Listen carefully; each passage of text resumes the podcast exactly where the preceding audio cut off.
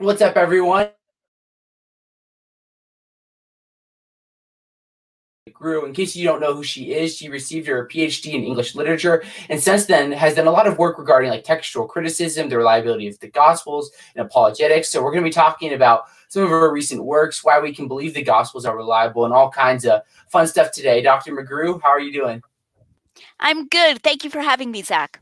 Yeah, I'm I'm honored. So, just to start off, for someone who doesn't know who you are, what you do, can you talk a little bit about who you are and what got you interested in all this like textual criticism stuff? Sure. Well, um, I'm a philosopher. I did my uh, PhD in English, but then subsequently after that, I've done virtually all of my publishing in what's called epistemology, which is the theory of knowledge in philosophy. My husband and I have a book uh, on what's called meta epistemology. Uh, I've done a lot of publications in probability theory and uh, the probability theory of testimony and uh, that kind of thing. So my the majority of my credentials really are actually in what's called analytic philosophy and analytic epistemology. Um, and uh, back in 2008, 2009, you know, Tim and I have been Christians all along. We've been interested in apologetics all along. And we were invited to write the article on Jesus' resurrection uh, in the big Blackwell Companion to Natural Theology, edited by J.P. Moreland and William Lane Craig. And we wrote that. That's out there. Uh, there's even a free version on my website, sort of a preprint version. And uh, then we realized the importance of the reliability of the Gospels to the case we were making. And Tim, my husband, began working especially in historical apologetics. So the things that were done in the 19th century uh, and even the 18th century that maybe are great arguments that we've just kind of forgotten about. And so as as he began uh, reviving those. I began learning about them. Then we became really interested in that and started writing more and speaking more on the reliability of the Gospels. So, um, and then, you know, I, I wrote a book about undesigned coincidences that came out to quite a lot of acclaim in 2017. That was the argument Tim originally introduced me to, and I just happened to be the one who had more time to write the book. Uh, and then I became interested since then on some other themes relating to reliability and some alternatives to full historicity of the gospels that are being suggested in evangelical circles which led to my second book uh, the mirror or the mask that just came out in December and just came out in Kindle on June 1st. So that's a really brief version of how we went through from just secular philosophy work into applying that insight in the theory of knowledge to the issues of uh, the Gospels and apologetics. Hmm. Yeah, I actually just listened to a few days ago uh, Tim's debate with Bart Ehrman on the Unbelievable Show about the mm-hmm. whole undesigned coincidence things. Really interesting debate. Uh, so, for those of you listening, we're going to kind of go through three of uh, Dr. McGrew's works here. We're going to talk about undesigned coincidences, and we're going to talk about the mirror and the mask, and then we're going to be talking about her uh, upcoming work. If I'm, if I believe right, the Eye of the Beholder. Is that correct? Yep, that's correct. all right, so let's do this. So we're going to start uh, talking about the idea of the argument from undesigned coincidences. So, uh, just to start off, for someone who has no idea what this what this whole idea is of undesigned coincidences, can you just talk a little bit about it? Sure, absolutely. So, I call an undesigned coincidence an interlocking that points to truth, an incidental casual interlocking that points to truth. So here would be a made up example. Suppose that you are interviewing two people who both say that they witnessed a bank robbery. Maybe one is a teller and one is a customer. And uh, one of them says the bank robber's shoe was untied. And then the other one says um, he doesn't mention anything about an untied shoe, but he says uh, the, the bank robber uh, tripped on the way out of the bank. So those two things fit together. One doesn't mention the untied shoe, the other doesn't mention that the robber tripped, but they each mention the other fact. And if the shoe was untied, that would explain why the person tripped. So that's a really simple example of an undesigned coincidence. And it gives us more confidence that these people are telling the truth and that they noticed what really happened, that they, we can trust them on factual matters because they don't appear to be trying to fit together. You know, it's not like one of them says, oh, I bet I know that's why he tripped or something. Because then he could just be um, misremembering or, you know, creating a false memory or something like that. They don't even appear to be thinking about what the other person said. That's what I mean by casual. And uh, and yet they interlock. They fit together as a question and answer. Sometimes both of them can be explained by some other fact, like some of the references in the Gospels can all be explained by the fact that probably Joseph, Jesus' foster father, had already died by the time the Gospel started. But these are these very incidental things that they say that all fit together under that explanation. So there's different kinds. Mm-hmm. So, so basically, just to frame this idea and make sure I'm, I'm following you right, it's the idea that the, you have these four different writers, and sometimes they'll talk about the same events in the Gospels, and that they're kind of their testimony, that what they're writing is almost like in a way adds on to what they're saying in ways that weren't designed. Is that kind of the idea of this whole argument? Not designed in the sense of that they weren't trying mm-hmm. to allude to the other or merely copying from uh, something where they just accidentally both, you know, copied different parts or something like that. Um, so, in a way that was unplanned, they're fitting together. It doesn't even have to be the same event. Sometimes some examples that I have, um, they're talking about different things, different events, and yet you, Lawrence, I was like, oh, he mentions this in this account, and that's explained by something that he mentions in, in this account of a different event. So that's kind of cool too. Mm, yeah, a lot, a lot of really interesting stuff here. So could you just talk about uh, one or two or three? I don't know how long, how much time it'll take. Some of these like undesigned coincidences in the Gospels, like what we're seeing, what you see, and you, write about in your book. Sure. Yeah, I'll give up just a few. Um, one that's really popular, uh, people seem to like this one, is that when Jesus is at the uh, feeding of the 5,000, he turns to Philip and says, Where can we buy bread? for these to eat. So before he makes the bread. And you could ask, like, why did Jesus ask Philip? Now, maybe it was just random, you know, but if it really happened, there might have been a reason why he asked Philip in particular that question. Can we find out? Maybe we can find out, maybe we can't. But if it's a real story, it's a real fact, then that gives us some reason to think maybe we could find out why. So that is mentioned in John. Then we go to Luke, Luke mentions that the feeding of the 5,000 happened somewhere near Bethsaida. He didn't say anything about that conversation with Philip. Then you go back to John, but to other passages in John on completely other topics. And John just in passing says Philip was from Bethsaida. Okay, I mean, he's not even talking about the feeding of the 5,000. Now you put all these together and you get this idea of Jesus, you know, he's kind of teasing them a little. He's not really asking them to go buy buy bread. But he says to Philip, "Hey, where around here can we buy bread so that these can eat?" So that's kind of cool because it takes this this casual connection among different passages uh, that don't appear to have any intent to refer to one another. There's one example. Another that uses uh, accounts of different events, like I was mentioning.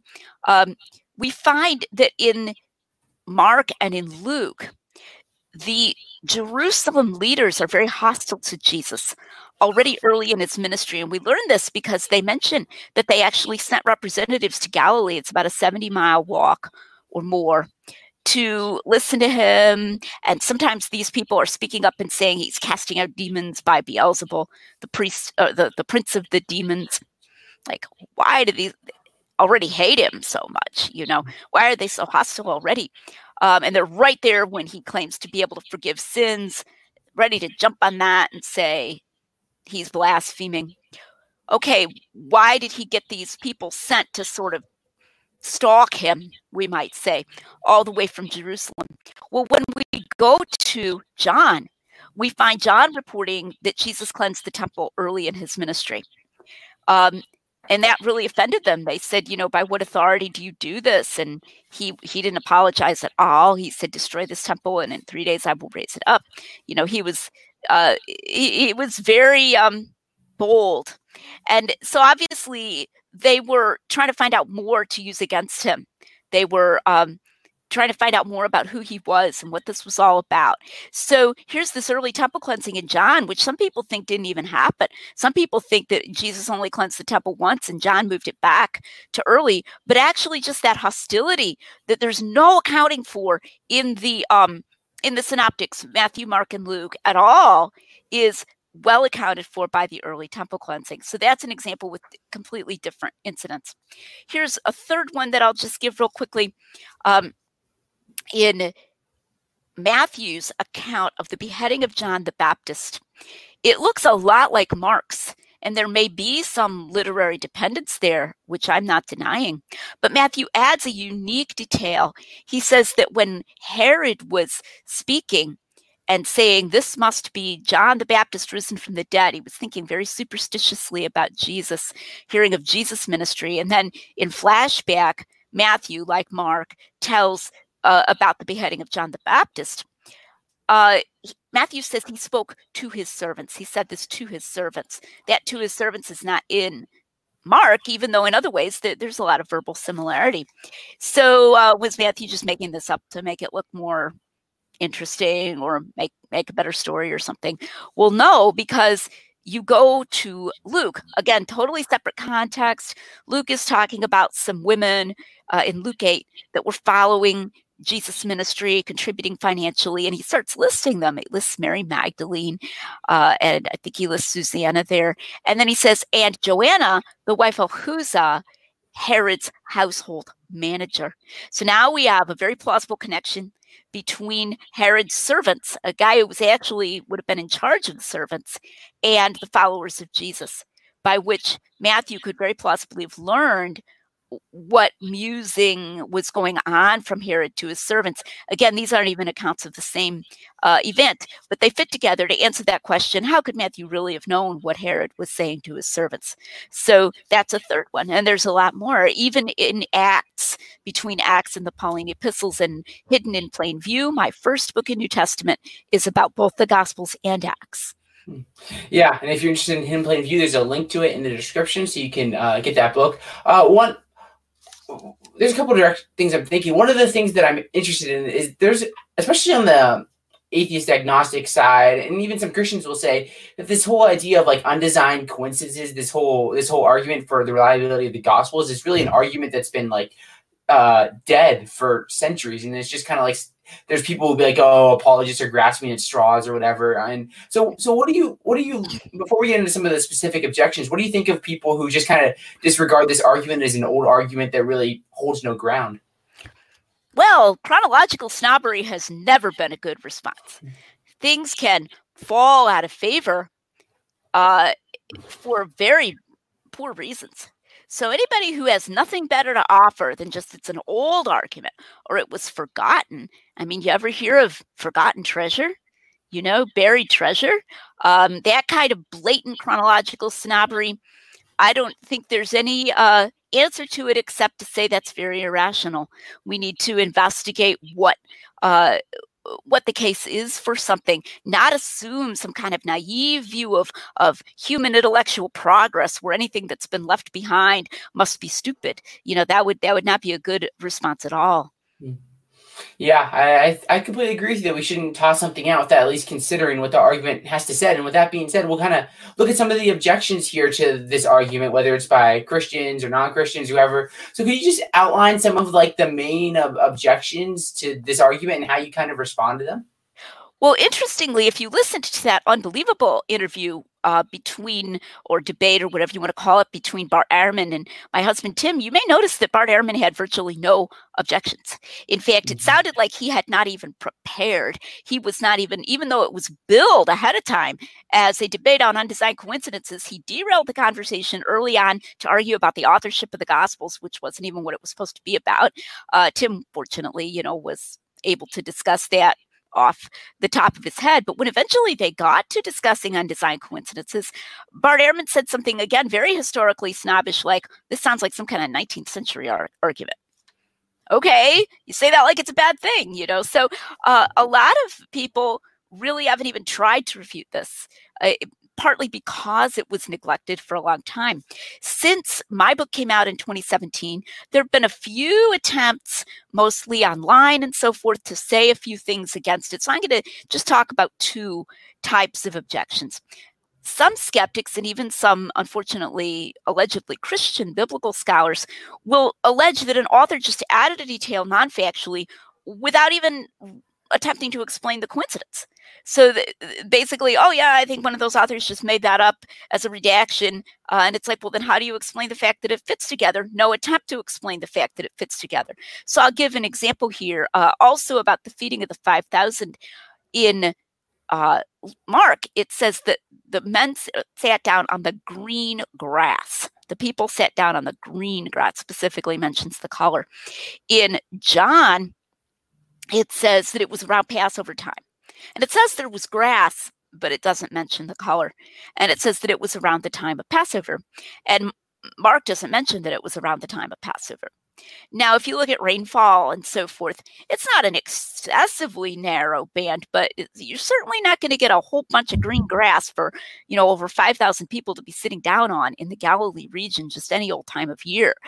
But around the time of Passover, that would be a time when plausibly you would have green grass. So the Passover can explain the green grass. Well, I've seen one uh, Christian biblical scholar say, uh, well, that was added as an allusion to Psalm 23. Mark just was alluding to, he makes me to lie down in green pastures.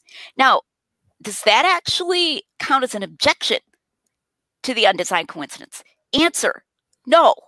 What that guy just did is he just made up uh, uh, off the top of his head something, and we could do this, of course, for any detail in any historical account if we were just, you know, clever and uh, creative enough. Well, he added that as an allusion to this. You know, we can always say something. And it doesn't explain the fact that the green grass fits together with the mention of Passover mm-hmm. in in uh, John. He just left that unexplained. He just left that as a pure coincidence. And so we can even show. I even have a probability theory article in a secular journal about why it's a it's better evidence for something like this event that happened, this larger umbrella event, the feeding of the 5,000. Um, in this case, the feeding of the 5,000. I use a picnic in, in, in the article, but um, if you have an explanation for why those two come together than if you just say, ah, one of them just made it up and then it's just chance that it fits together with this other thing. So that's that's one of the kinds we get. Just like say, oh, uh, one of the guys just made it up. That's my theory. It's like, well, that's this is not very satisfactory theory. Uh, another type of example would concern particularly Matthew, Mark, and Luke. Um, so it, it back last August, um, Dr. Michael Licona and uh, now Dr. Kurt Jaros uh, did a podcast in which they discussed undesigned coincidences among those synoptic gospels. And they didn't name me. They they didn't name Hidden in Plain View. They didn't discuss uh, it explicitly at all. But they talked about people who do undesigned coincidences among Matthew, Mark, and Luke. And they implied pretty strongly that when you do that, you're ignoring the theory that there's literary dependence among those, and that, we should be super suspicious about any undesigned coincidences between Matthew, Mark, and Luke, because there could have been literary dependence. Now, as I already pointed out in uh, Hidden in Plain View, I pointed it out again more explicitly since then in uh, the uh, Mirror or the Mask that came out in December. That's a false dilemma. Like either you have complete literary independence, like where one, you know, Matthew wasn't reading Mark or whatever, or you have complete factual dependence with literary dependence where Matthew can't add anything factual to Mark if he's writing and in some sense following literarily, following Mark literarily. Now, this is why I gave the example of the um, to his servants. And I explicitly emphasized just a couple minutes ago that there may be some literary dependence there. Matthew may have been using Mark as a, a convenience. Nobody was worried about plagiarism. You know, he doesn't want to reinvent the wheel. He's like, Mark has a good account of this. He may be following it and there may be literary dependence. But then if Matthew has extra information, even in that very account, where in some sense he's following or dependent on Mark, that doesn't mean he can't add any extra information. You know, he's not like, oh, wait, I'm I'm following Mark here. If I happen to know that Herod said this to his servant, better not add that because I'm following Mark. You know, there's no rule like that that says you can't add a detail if you have additional factual information. So we need to not have that false dichotomy between complete independence, complete dependence. So unfortunately, that's emerged as a type of objection, quote unquote objection, to um, eh, eh, eh, undesigned coincidences among the synoptic gospels that uh, oh but but but they're literarily dependent so there can't be notice that this type of alleged objection also leaves the coincidence unexplained, like the mm-hmm. previous type of alleged objection, because in that case, if Matthew didn't have factually independent information that he was speaking to his servants, how do we explain the connection with Luke and the mention of Joanna, which does appear to provide a pretty good explanation of how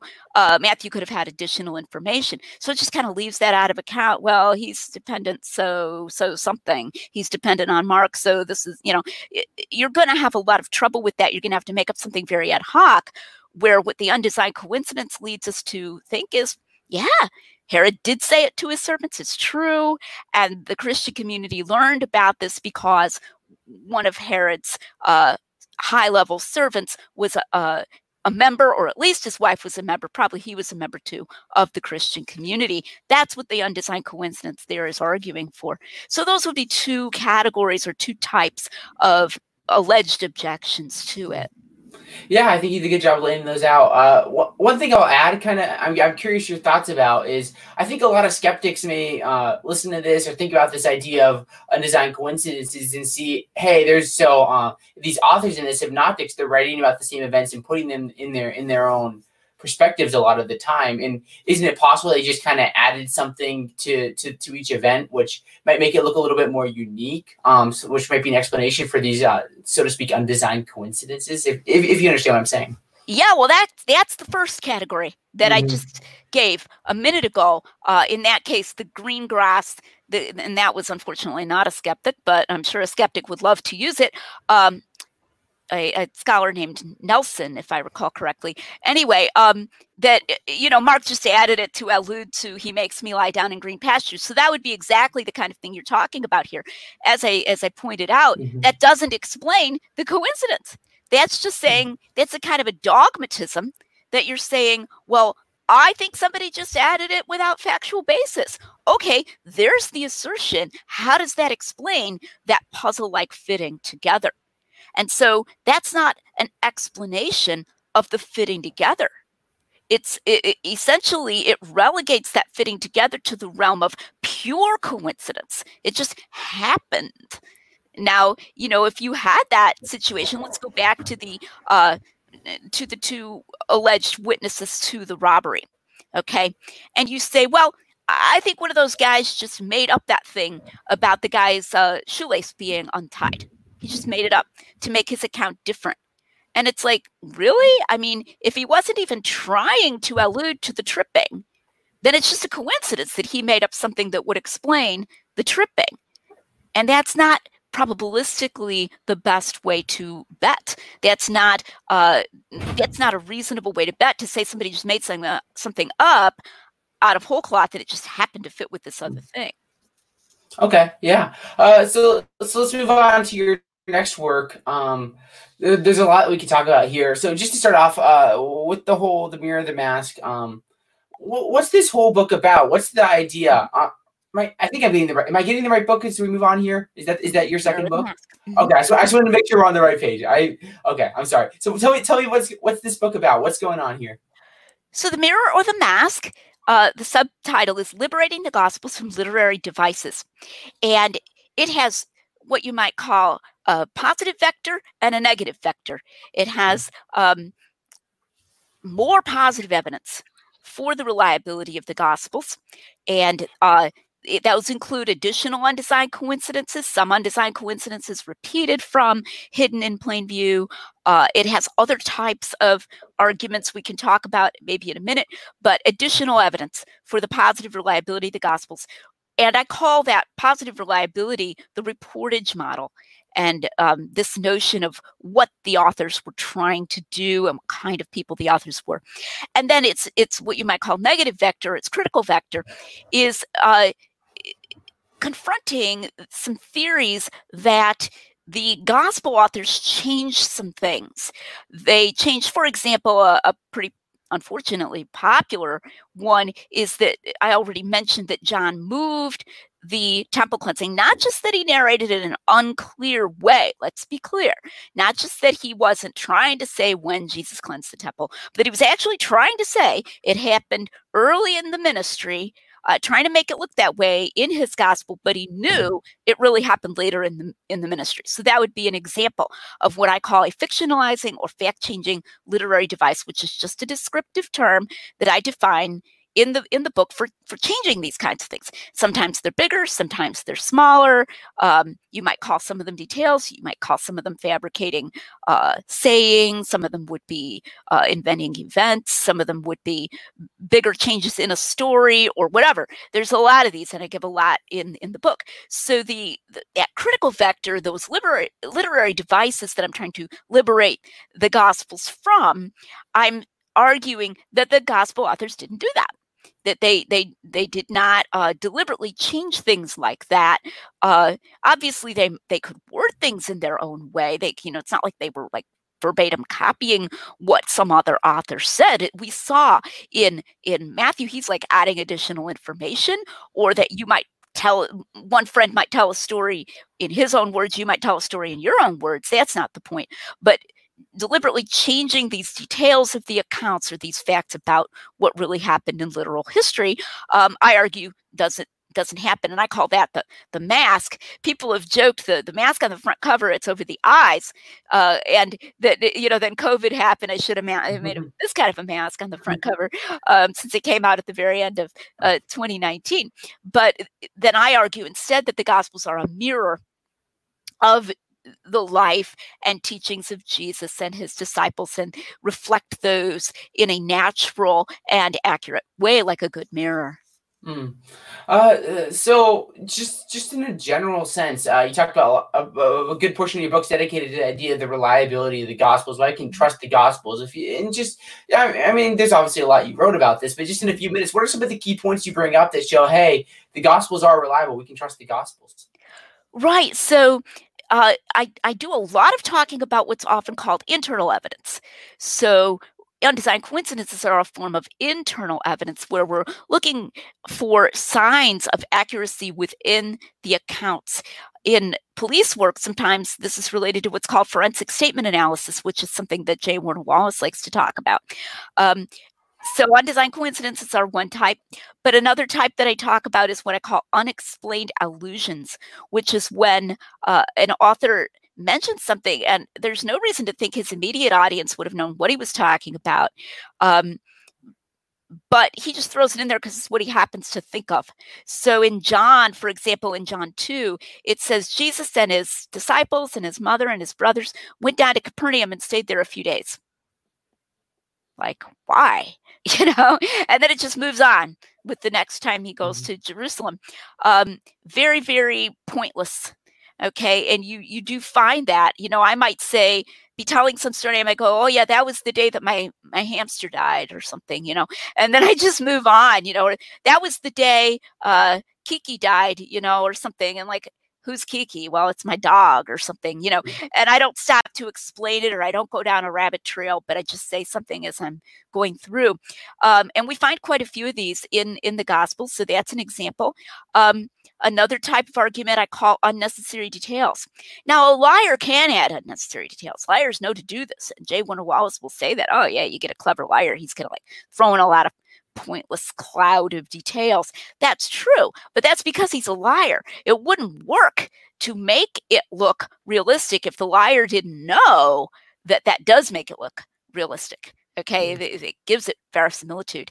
And it, it's important to remember that not a lot of people, uh, especially these liter- uh, literary biblical scholars, want to say the Gospels are just liars. You know, they'll want to say they're. Uh, it's some different genre or something. Well, I can tell you this as a literary scholar myself the genre of hyper realistic fiction, you know, like a, a, a modern realism novel, did not arise for hundreds and hundreds of years thereafter. C.S. Lewis points this out in a, one of his essays too. Um, so that's anachronistic in itself. And so we we certainly can see that there's verisimilitude in these details, so unnecessary details, unexplained allusions, and I also talk about unified character and I, I emphasize uh, the character of Peter is one example I give where they're very different stories, but it's the same, clearly the same guy. And that's a very hard thing to fake. These are very hard things to fake. And since I've talked about some of these things, I've actually had um, I've had a, a person who works in security in police work who's written to me and he said, Yeah, you know, we do find that these are indicators of, of truthfulness in accounts. So that's kind of mm. cool, kind of kind of encouraging. And so what I try to say is we get a view of who these authors were. I also talk about external details, ways that matters of culture and um, and I'm going to do that in my forthcoming book on John too. Facts about little known facts about culture this isn't just, hey, the city of Jerusalem existed. Well, Spider Man is set in New York City. That is not what we're talking about. Talking about much smaller details are just artlessly mentioned by the gospel authors and they, they square with what we know to be true. we put all this together, we get a view of who these authors were that gives us confidence in what they say. And so that's a way of thinking of them as reliable gospels in this case because they're reliable authors and reliable authors because we can see that they're writing reliable gospels mm. yeah so in this work you've you've received some pushback from scholars such as like dr craig evans uh, dr michael licona now i know he's released like gazillion part series on YouTube, kind of going through some of these It's Obviously not gazillion, but he's going. He, they're critiquing some of your work. Um, so on this, so could you just talk a little bit about like what's the grit? what's the disagreement? Where are you guys disagreeing on? Um, kind of your thoughts on it. And then obviously you can't go through all of it in this short interview. So just wh- wh- where people can go if they want to see your response uh, mm-hmm. in full when it when it all comes out. Well let me let me just back up for a minute and say dr. Licona abruptly announced in late may that he was going to respond to my work. Prior to that for over two years he actually said that he was not going to respond so he he'd been saying for a long time that he would not respond. So this is this came as a surprise to me because he had been very emphatic that he wasn't going to. So let's just start there. Um, also, many of the things that he's now saying, I mean, I'm seeing the videos when everybody else is seeing the videos. I have no other access. Um, so he's released about half of the ones he's going to release. And many of the things he's saying I already addressed in the mirror or the mask. Mm. Okay. So, in a sense, what you could say, and I'm willing to, to own this, is that I was giving him pushback. You know, it wasn't so much that he was giving me pushback. He was refusing to respond to my work when it was in blog post form and and even implied that he was probably not going to respond to the book either, or it so it seemed consistent with what he had said. Um, I became aware of his ideas about these literary devices that I was discussing a few minutes ago, and then uh, some of the things that Dr. Craig Evans has said concerning the um, Gospel of John, especially very strong comments that he's made. Um, and then some things that are sort of scattered through the work of Craig Keener. Craig Keener says some things about the reliability of the Gospels that support them, and then in certain specific respects, he accepts these kinds of literary devices. So those are more scattered around. Um, and then Dr. William Lane Craig um, who has endorsed Dr. Licona's work, he's endorsed more specifically a couple of uh, specific literary devices like the moving of the temple cleansing. So I was picking up on this and then saying, you know, I, I don't really think this is correct, and uh, writing work responding to it. Um, so, in some ways, you want to see my responses to Dr. Licona's views. Read the Mirror or the Mask. Let's start there. I already wrote the book, you know, and and mm-hmm. he's not, um, you know, even taking into account uh, a lot of what I said there in in these things, these videos he's released thus far. So, um, on what do we disagree? Those eh, those literary devices that I just described, where they're changing some of mm-hmm. these things. Um, sometimes people are very surprised to learn what these amount to. This is not, you know, Lydia McGrew is so rigid and she doesn't think that we could just be unclear about time. She doesn't believe in any kind of paraphrase. That's a complete straw man of my position. And I'm very clear about that in the mm-hmm. mirror or the mask. I was clear about it when I debated Dr. Craig Evans on the Unbelievable show two years ago in May. I was super explicit four times I said, I'm not saying that the words of Jesus have to be recorded like a tape recorder, absolutely verbatim. Then a year or so later, Dr. Evans was interviewed by Kurt Jaros, and he said, My critics, and they were talking about me because 10 minutes later they brought up my name. They were clearly talking about more conservatives than him. They say that if John doesn't record Jesus' words, tape recorder verbatim, uh, then John is falsifying the account. Like it's a complete straw man that I had refuted four times in my debate with him. So, you know, mm-hmm. who knows why he went back to that. But what we're talking about instead are much stronger views. Now, the moving of the temple cleansing is a relatively minor example, though. I mean, it's still, you know, important if we're supposed to go in and we're going to say, oh, gee, maybe the time when they said something happened is just wrong. They just changed that. That's going to qualify our concept of the reliability of the Gospels going in. Um, but there are there are bigger ones. Dr. Evans has stated uh, and has never said that he changed his mind that I am the light of the world. I am the bread of life. Uh, these these are called the I am sayings with predicates. I am the such and mm-hmm. such, that these were the creations of the community that recorded our version of the Gospel of John. And that if you had followed Jesus around with a video camera, you would not find him saying this. That they were the creative extrapolations of that community because they said he is to us the light of the world. And they were basing this on other teaching that Jesus had given. Now he calls that paraphrase. That's not what most of us would call paraphrase. And that's definitely, shall we say, a creative extrapolation of the word paraphrase. Uh, and if you're going to call that paraphrase, I'm going to I'm going to call that the fallacy of equivocation. And I'm going to call that ma- major redefinition of the word paraphrase. Um, so that's an example. Um, Dr. Licona has suggested that either Matthew or John, and he just says one or the other, he doesn't decide which one, may have, he calls it relocated the appearance to Mary Magdalene. Now, so in Matthew, several of the women meet Jesus after they've already met the angels. They've heard Jesus is risen. They're running away with joy to tell the disciples, and they see Jesus and they fall down at his feet and grasp his feet. And that's that scene. In John 20, uh, Mary Magdalene is alone, or so it appears, weeping at the tomb. She she hasn't heard that Jesus is risen. She just knows the body is missing. She sees Jesus. She thinks he's the gardener.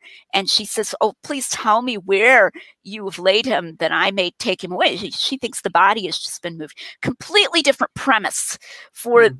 these women meeting uh, Jesus. So Dr. Licona thinks Mary Magdalene is being portrayed as present in both cases. I deny that. I think Matthew, that's an impression you would get if you read Matthew, but I think Matthew just doesn't say that Mary Magdalene left the group. Maybe you hadn't heard that she'd left the group, but he doesn't say that she's with the group either.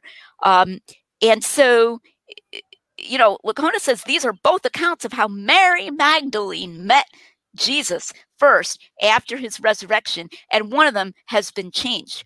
Well, think what that would mean if John changed it.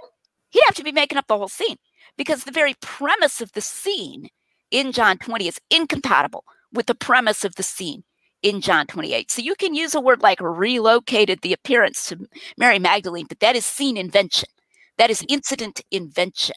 That's just what I call a euphemism for what's really being alleged. So these are examples. I give many more in the Mirror or the Mask. Please read it. There's no substitute for reading it. Um, and uh, I have a whole series of blog posts already online too that I did. Those are free. But uh, Mirror or the Mask just came out in Kindle on June 1st, which was providentially the day that Dr. Licona's surprise video series, the first one, was released. So, and, and I didn't plan that. My publisher didn't plan that you can call it an undesigned coincidence if you want. Um, so that gives you an idea of what these are. That's what we disagree on. Uh, I think that, so why do I think I'm right? I'm on to that part. Well, as you say, you know, I can't give all the reasons, but one is all that evidence for the reliability of the Gospels. And I think it is very artificial to put up a wall and to say, well, they're reliable when they're reliable, and they change things when they change things. You know, that's what I call anti inductive reasoning. If you keep finding that a person you know, that his accounts are being confirmed by things like these undesigned coincidences or connections with external facts where you check it out, you're like, oh, you got that right. You got that right. What do we do? We infer something about him, right? about what whether he um, just tells the truth in a ordinary sense of telling the truth right or whether he's going to relocate somebody's in a in a sense that involves making up this entire dialogue that never happened um, or whether he's going to like move an event by three and a half years uh, or three years, you know, or more from one time, and he's going to say it happened in 2017 when it really happened in 2020. Okay, is he the kind of person who does that? And so the more we learn positively about the gospel's reliability, that puts pressure against these theories that they felt free and it was their genre to change these things. What kind of genre does it look like? It doesn't look like that genre. So that's one reason. Then I also I I am very thorough and my argument is very staged. I go through the attempted argument that that the gospels are in this genre of greco-roman biography where dr licona says it's part and parcel of that genre to change these kinds of things. I go mm-hmm. into the Greco Roman literature, I go into the exercise books, I go into this, and I show how weak this argument really is. That there was this genre, that the gospel authors knew eh, a genre that had those properties, that it was part and parcel to change things. I'm not saying there was no genre of Greco Roman biography, but that it, it had, it was part and parcel of it to be likely to change these kinds of things. Um, and that the gospels are self-consciously influenced by that. They'd have to be influenced. You don't go around saying oh it's part of the genre of my uh, what i'm writing to move things by several years. I'm allowed to do that. You don't do that by accident. You have to know that you're allowed to do that. Like if somebody's making a movie based on true events he knows he's allowed to change some things. So the gospel authors couldn't just do that accidentally. Um, so I go through this, or that the exercise books supposedly support this, that the gospel authors would have been educated from those exercise books, and so on, so on. I go through this, you know, it's like it fails. Uh, there's so many different problems with it. And then um, I show also how the alleged evidence within the gospels is better explained in other ways too so that's a kind of outline of why I, I think these are just very, very uh, under-supported, incorrect views, and how I argue for that. Mm. Yeah, so the, the, the, there's a lot there. Uh, so one thing I think that's really interesting is this idea of the alleged contradictions in the Bible. Mm-hmm. Um, some people may think that it may it might be harder to defend these contradictions if they take some or alleged contradictions obviously mm-hmm. um if they take a view similar to yours so just just in a few minutes can you talk about how you address like this this idea of bible contradictions in your view obviously it's hard to just do it in a general sense when there's sure but just in a general sense how do you look at these so I, I want to give some categories here. One thing I want to back up to is I, I want to point out Dr. Licona often will allege quite a number of times a um, literary device of the kind that we are disagreeing about, whatever you want to call that, mm-hmm. um, where there isn't even an alleged contradiction. And what was amazing, the video he just released two days ago on Monday, he explicitly disagreed with me about whether you even need to have an appearance of contradiction, even an appearance, before you allege one of these devices. So we're going to take things that are just differences where it would be super easy to put them together. So um, I'll give you an example in the um, in the Synoptic Gospels. It says that um, it just quotes the voice of one crying in the wilderness, "Prepare the way of the Lord." This is the narrator quotes that about John the Baptist. So he mm. associates mm. that verse with John the Baptist. John as a scene doesn't occur in any of the synoptics. It's just a completely unique scene where they come and ask him, you know, who are you and what are you here for? And he says, eventually, I am the voice of one crying in the wilderness. Mm-hmm. Okay. Dr. Licona says in his book, Why Are There Differences in the Gospels? It is impossible to know whether John the Baptist really said that or not, or whether John so called transferred it. Well, who'd he be transferring it from? Mark? The narrator of some other i don't know you know it's not even transferring it from one speaker to another uh, in other words that john the evangelist made it up that john the baptist said that now there's no apparent discrepancy here right i mean it's not like the synoptic gospels say that john didn't say it It's not even like they describe that scene and skip it. There's nothing. It's just there's no apparent discrepancy. I call this an utterly unforced error. So let's start with the fact that these devices are being alleged in places where there is not not even an alleged contradiction or apparent discrepancy. That's kind of striking. So then the next thing is if there is an alleged discrepancy. Well, like you said, it's a big category. So I think most of us who have worked in apologetics, we know the skeptics will allege discrepancies all over the place. And you go read it and you go, that doesn't even look like a discrepancy to me. What are you talking about? You know, um, were there two angels at the tomb or was there one angel at the tomb? Mm. Well, that's not a discrepancy. If there, not even apparent discrepancy. If there were two, then there was one, right? So uh, some of these don't even uh, they're claimed to be discrepancies. You look at them, they don't even appear to be discrepancies. Um, but now suppose you do have what's alleged to be a discrepancy, um, like I mean, again, it's hard to say does it even look like one or not, but it's alleged to be a discrepancy that John tells the temple cleansing as happening at the beginning, the temple cleansing, notice that word, and um, Matthew, Mark, and Luke tell it at the end. That's said to be a discrepancy. It, it it isn't really because Jesus could have cleansed the temple twice. And I don't just mean logically, possibly. I mean, it's entirely plausible that he would have cleansed the temple twice. Very similar things happen.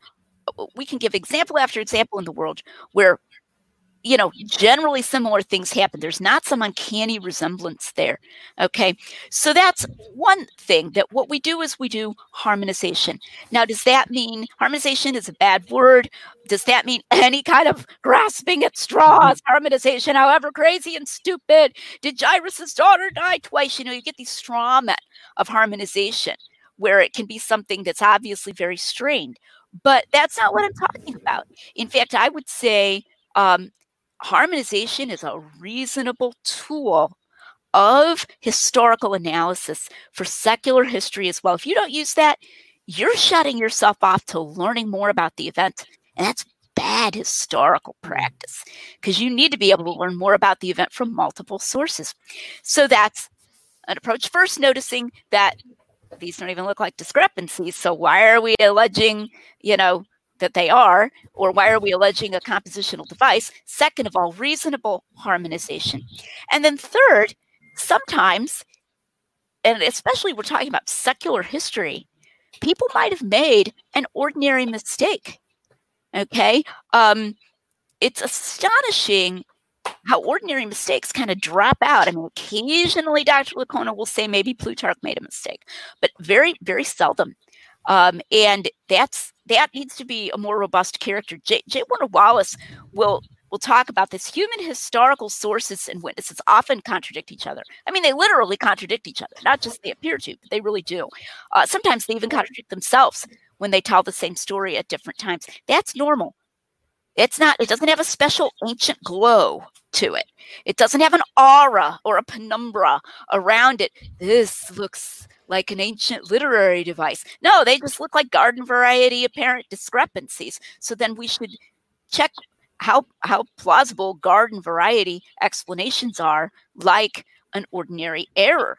Now, you know, inerrantists aren't going to want to do that for the gospels but let's when we're looking for what we call a baseline frequency for secular history we certainly need to bring that in um, and as I argue in The Mirror or the Mask, an old fashioned inerrantist has nothing to gain by relabeling these things as literary devices because the factual information is still uh, not the way it really happened in that respect. Um, and these are not specific recognizable things either they're all conjectural now what if what if none of that seems to work or you're like that that doesn't work well again in the secular literature you should consider maybe this guy was just lying I mean, there are liars, right? And and if we're convinced that a gospel author changed this, why should it be a why should it be a, uh, uh, why should it be a literary device? You know, maybe the skeptics are going to say you should just conclude they were propagandists. Well, I don't think they were. I can argue that they weren't. But let's own the possible effects of our theories. But there's another thing. What would a traditional inerrantist do before about places where he could not plausibly harmonize or where he said, man, I, I'm just not satisfied with any of these. let's ask that. What would someone like Gleason Archer, Norman Geisler, um, someone like that have done? You know, Vern Poythress, if they came to a place where they could not be satisfied with any of the alleged uh, harmonizations? I don't know. This is a legitimate approach. And we need to be willing to say, I don't know. Maybe there's something I don't know about this. So if you don't, if theologically you're committed to not saying that there was an error, first, remember that if, if you're approaching this without that theological commitment, that is a simpler explanation than saying that it was a literary device. But second, remember that for you, uh, a person who is a traditional inerrantist, you need to be tough minded enough to say that maybe there's something you don't know. So those are all a sort of uh, sort of a survey of types of answers that I think make far more sense than this theory, this attempt sort of inductively to argue, oh, there's a, alleged discrepancies, there's alleged discrepancies. I guess there must be these literary devices. You know, gee, why why did we never uh, feel that we needed to do that before? Well, because we considered these other uh, approaches to make more sense, and they still today make more sense. Mm. Yeah, there's a lot, a lot of really good information there, and it's sort of as we uh, round third base and head home, so to speak, in baseball. Uh, just talk, just talk a little bit about you. You alluded to it a little bit. Um, your your new book coming out soon, "The Eye of the Beholder." On, I believe you said John two or John three. I my brain fart there for a second. So just talk a little bit about your new book. What's going on there? It's about John. It's about the whole Gospel of John. Um, there's a lot of material on John in the mirror or the mask, as you'll see, and some of that is going to be repeated. But um, the Gospel of John comes in for a lot of extra doubt, as the examples I gave from Dr. Craig Evans, and there are a lot more quotations from Dr. Craig Evans about the Gospel of John uh, from his debate in 2012 with Dr. Uh, Dr. Bart Ehrman and Evans has never said, I was wrong or I've changed my mind about that. I said this, but now I think that. He's never said that. Mm. Um, instead, he's tried to say he didn't say what he actually did say. And it's all on it's all on YouTube on Dr. Ehrman's uh, YouTube channel. So John comes in for a lot of extra doubt. In one of Dr. Licona's recent videos, he kind of ended his uh, video with what I call insinuations about John. Well, you know, a lot of scholars say that John is different. John is so different. John is a transposition into a different key. John used different idiom, and it, like not even coming down to brass tacks and saying, "Well, exactly what are you saying about John?" It's, it's sort of like you know, you have your you have your neighbor, and you're like, "Well, I'm not saying, but I'm just saying that I saw him go into her house late at night." You know, mm-hmm. um, I don't like this kind of gossipy talk about John. Let's let's make make our theories and own them, and then discuss the evidence for and against them. Um, but there is a lot of that kind of talk, and then there are a lot of specific theories that John changed things. Um, so what I'm doing is an entire book where I kind of I use the mirror or the mask as background. I didn't write a 546 page book just to write it all over again, but I I go to the Gospel of John and some of the special reasons and arguments that are actually really weak reasons for thinking that John is less historical in its nature and in its genre than Matthew, Mark, and Luke. And so I bring in more positive. Once again, it's got this positive vector, this negative vector.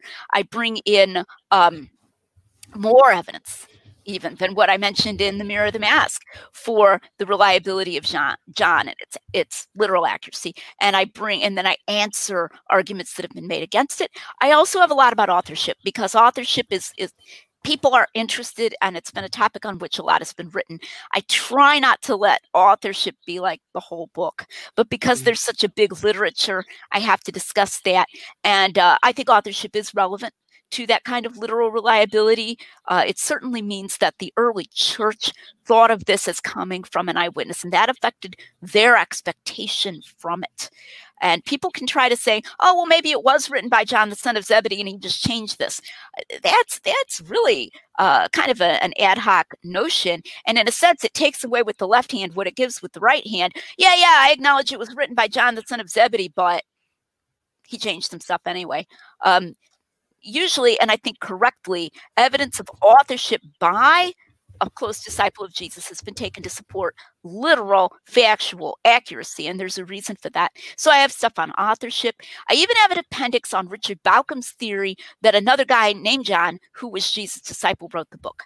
And I, I try not to sort of antagonize people who like that theory of Bauckham in the main body of the book because I think they can often be on board with high reliability, but it it can also be used by people to undermine that, and it's also just intrinsically interesting. So I discuss that in an appendix. So that's that's what the book is going to be, and I hope it will come out in early 2021. It's being copy edited right now. The Eye of the Beholder. That's super exciting. I'm looking forward to reading that. Uh, Dr. McGrew, it's been a really good interview. I've really enjoyed this conversation. Uh, any closing thoughts, or if people want to follow you and your work, where did they go? Well, I would very much ad- advise and uh, recommend to find my Facebook profile, my public Facebook page. You don't have to be my Facebook friend. I put up public content uh, pretty regularly. So just follow me on Facebook. Um, you can email me with a question, Lydia McGrew at gmail.com. Uh, please introduce yourself. I like to kind of know who I'm talking to. And um, then also my author page is lydiamcgrew.com.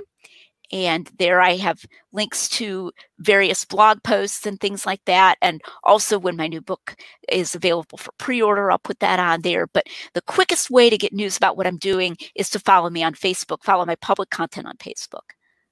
Awesome. It's been a great interview, Dr. McGrew. Appreciate your time. Encourage everyone to go follow uh, Dr. McGrew and her work. Um, if you want to follow Adherent Apologetics, you can follow us at Adherent Apologetics on Facebook or Twitter or Instagram or TikTok, really anywhere. And big shout out to our supporters, patreon.com slash Adherent Apologetics. Uh, thank you for doing this, Dr. McGrew. I really enjoyed it. Thank you for having me, Zach.